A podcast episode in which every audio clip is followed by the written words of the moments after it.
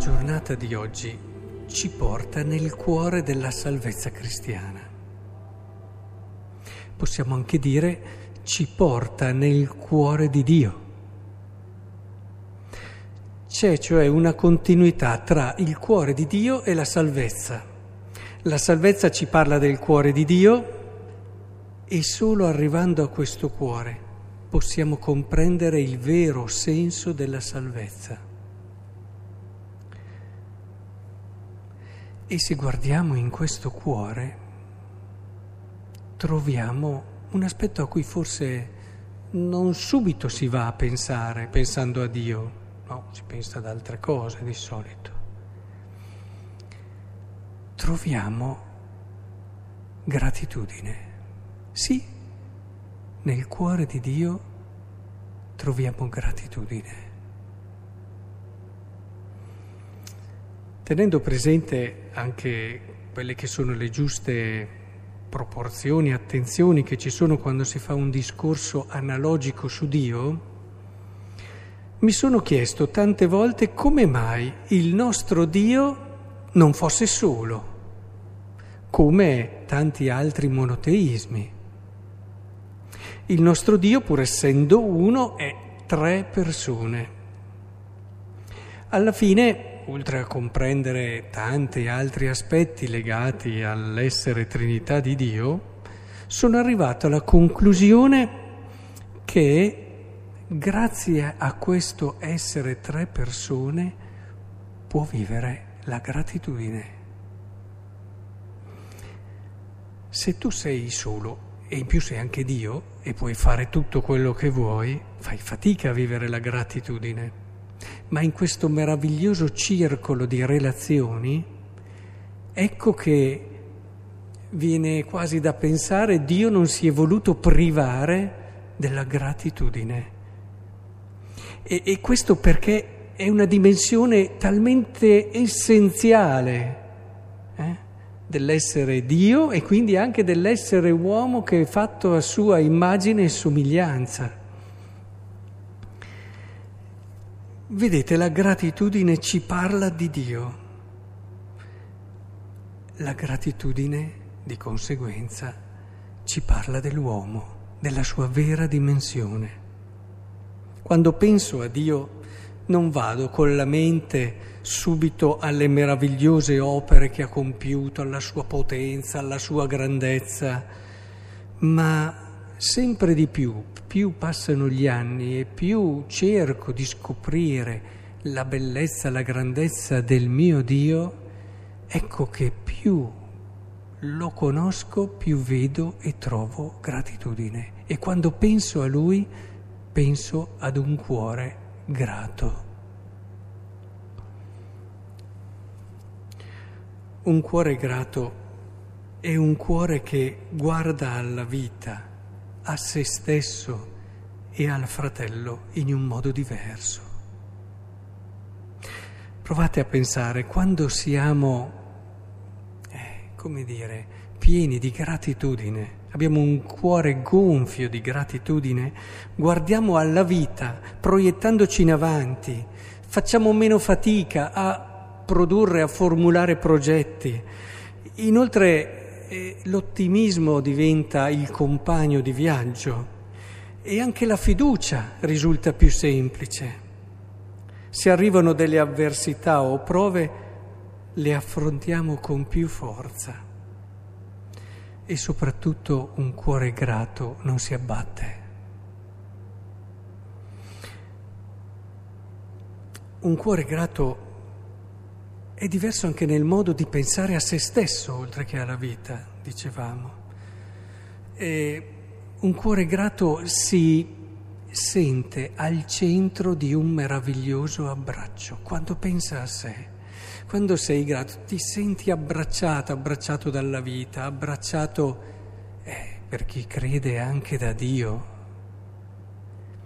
Le proprie fragilità, le proprie debolezze quando hai il cuore grato, le accogli con più comprensione e anche quella voglia di migliorarsi rinasce continuamente, anche dopo vari fallimenti. Se hai un cuore grato ti rialzi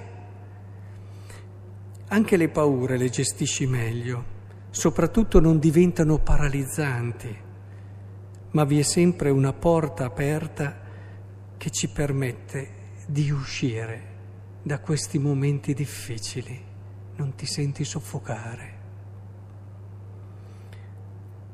Un cuore grato ha un modo diverso di pensare anche all'altro. Diceva la vita, se stesso, anche l'altro, al prossimo. Tende a vedere le cose belle che ha. Quando hai il cuore grato, vedi una persona, cerchi subito le cose belle che ha e non ti soffermi troppo sui limiti, i difetti. E se ti fermi lì solo quanto basta per trovare un modo che ti può permettere di aiutare il tuo fratello ad essere più felice. Come sei accogliente con te stesso, eh, il cuore grato ti aiuta ad essere misericordioso verso gli altri, trovando sempre un buon motivo per dare a loro fiducia. Anche dinanzi al peccato un cuore grato non si abbatte e neppure si trincera dietro a facili giustificazioni, ma pensa subito a rialzarsi, a sorprendere chi ha tradito, mostrando a lui che noi non siamo il nostro peccato. Ecco, un momento come questo, dove riviviamo il dono che Gesù ha fatto al mondo con l'Eucaristia, notiamo che il termine Eucaristia in greco significa proprio rendere grazie. E stiamo parlando proprio di questo, di rendere grazie col cuore di, della vita di se stessi e degli altri. E vorrei che in questo momento, dove il Signore ci dona l'Eucaristia, riscoprissimo la chiamata che abbiamo tutti alla gratitudine. Non a caso l'Eucaristia, rendere grazie, dicevamo, è all'inizio e alla fine della vita cristiana, ci dice il concilio, ce lo dice il catechismo, quasi a dirci che all'inizio e alla fine della vita cristiana c'è il grazie. Certo, all'inizio della vita non si fa fatica a pensarlo perché non abbiamo fatto niente per poter essere lì in quel momento. E alla fine della vita il grazie è, è il criterio che ci permette di verificare e di valutare come abbiamo vissuto. Se alla fine della vita concludiamo con un grazie, allora possiamo dire che abbiamo colto la chiave per vivere bene. Concludere la propria vita con un grazie è un segno chiaro che siamo rimasti fedeli alla nostra vera natura e alla nostra chiamata che come uomini e cristiani abbiamo ricevuto da Dio. Ora, in questa Eucaristia, e stiamo attenti tutte le volte che pronunciamo questa parola, Eucaristia, ripensiamo anche al significato che ha. Ecco, Ora siamo venuti ad ascoltare che cosa? Ecco, fra poco purtroppo non vedremo la lavanda dei piedi. L'abbiamo ascoltata nel Vangelo e questo gesto purtroppo oggi non si può fare. Però vorrei darvi un, come un suggerimento per un po' cogliere il senso e lo spirito e un po' cercare di viverlo, lo stesso anche se non lo vediamo. Nella lavanda dei piedi che cosa avviene? Avviene che Gesù sorprende tutti. Eh, siamo abituati davanti a Dio, Pietro ce lo ha dimostrato, a essere noi quelli che dobbiamo servirlo, dobbiamo. E invece si mette Lui a servirci. E questo è importante, perché ci aiuta a capire una cosa che non sempre abbiamo chiara, cioè noi quando veniamo a messa, quando veniamo a celebrare l'Eucaristia, eh, noi veniamo a ascoltare il grazie che Dio dice a noi. Sorprendente? Sì. Com'è sorprendente che si metta a lavare i piedi. Ma come quel gesto, lui ha detto, lo faccio anche per darvi un esempio, deve diventare per noi un criterio. Io vengo a messa e Dio mi dice grazie che ci sei. La tua vita, e questo me lo dice Dio in ogni messa, da sola giustifica l'esistenza di tutto il creato che ho fatto io. Tu sei una cosa molto buona. Quando veniamo a messa, noi veniamo ad ascoltare questo, veniamo a sentire questo grazie sorprendente ma vero, proprio di un cuore come quello di Dio che è ripieno di gratitudine. Se l'uomo comprendesse che cosa accade nella messa, farebbe di tutto per non perdere quest'occasione ed esperienza, questo incontro, questo abbraccio in questo periodo dove non è possibile partecipare all'Eucarestia, più che mai comprendiamo il suo valore e sentiamo la sua mancanza. Comprendiamo che l'uomo non può vivere senza il grazie di Dio, senza sentirsi ripetere da Dio che noi siamo la sua gioia, ciò che lo rende felice. Oggi si ricorda anche, oltre al dono dell'Eucaristia, il dono del sacerdozio. E mi viene da pensare che se un sacerdote non vive la gioia che Dio ha per lui, se non vive il grazie che Dio gli rivolge ogni giorno a lui come sacerdote, non sarà mai un ministro gioioso che aiuta le persone a vivere la vita con un cuore grato. Per questo l'Eucaristia è fondamentale per un sacerdote.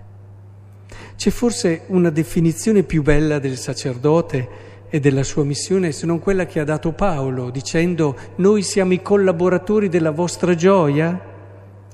Ecco, possiamo declinarla un po' oggi e capire un po' meglio cosa vuol dire essere i collaboratori della vostra gioia.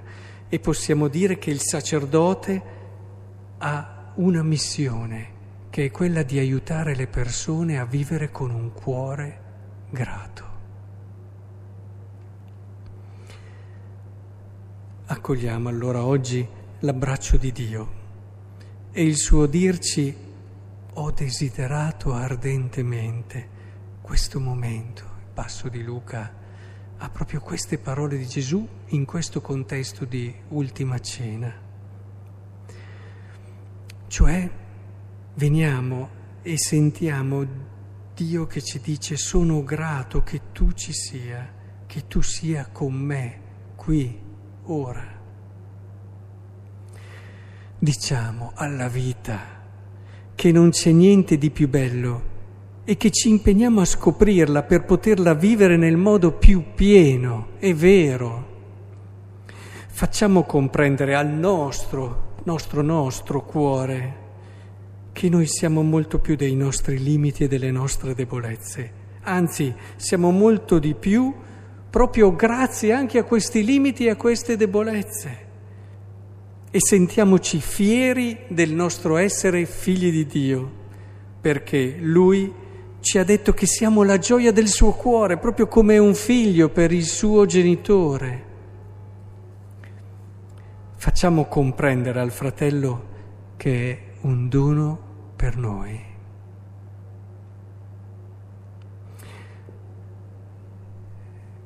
Non concludiamo mai una giornata senza un grazie. Se per caso vi accorgete che durante la giornata non ne avete detto nessuno, in modo vero e sincero naturalmente, non di quelli formali, allora andate ai ripari, eh, cercate di, se avete qualcuno in casa, è importante, telefonate, scrivete un messaggio, ma non passi mai una giornata senza un vero e sincero grazie che vi riporta alla dimensione più vera del vostro essere. In fondo la vita interiore, la vita spirituale ci porta lì. Quando è vissuta bene riempie il cuore di gratitudine. siamo, siamo attenti, eh? è uno dei criteri più evidenti di se stiamo vivendo bene la nostra vita di fede. Se magari facciamo anche tantissime opere, tantissime rinunce, tantissimi sacrifici, pensate a volte a Marta, no? E però non abbiamo il cuore grato, Gesù ci dice non hai scelto la parte migliore, attento. Ci vogliono tutte queste cose, ma è il modo in cui le fai che fa la differenza. E vi lascio a conclusione di questa, di questa riflessione che abbiamo fatto insieme le parole di Jean-Baptiste Massier che diceva la gratitudine è la memoria del cuore.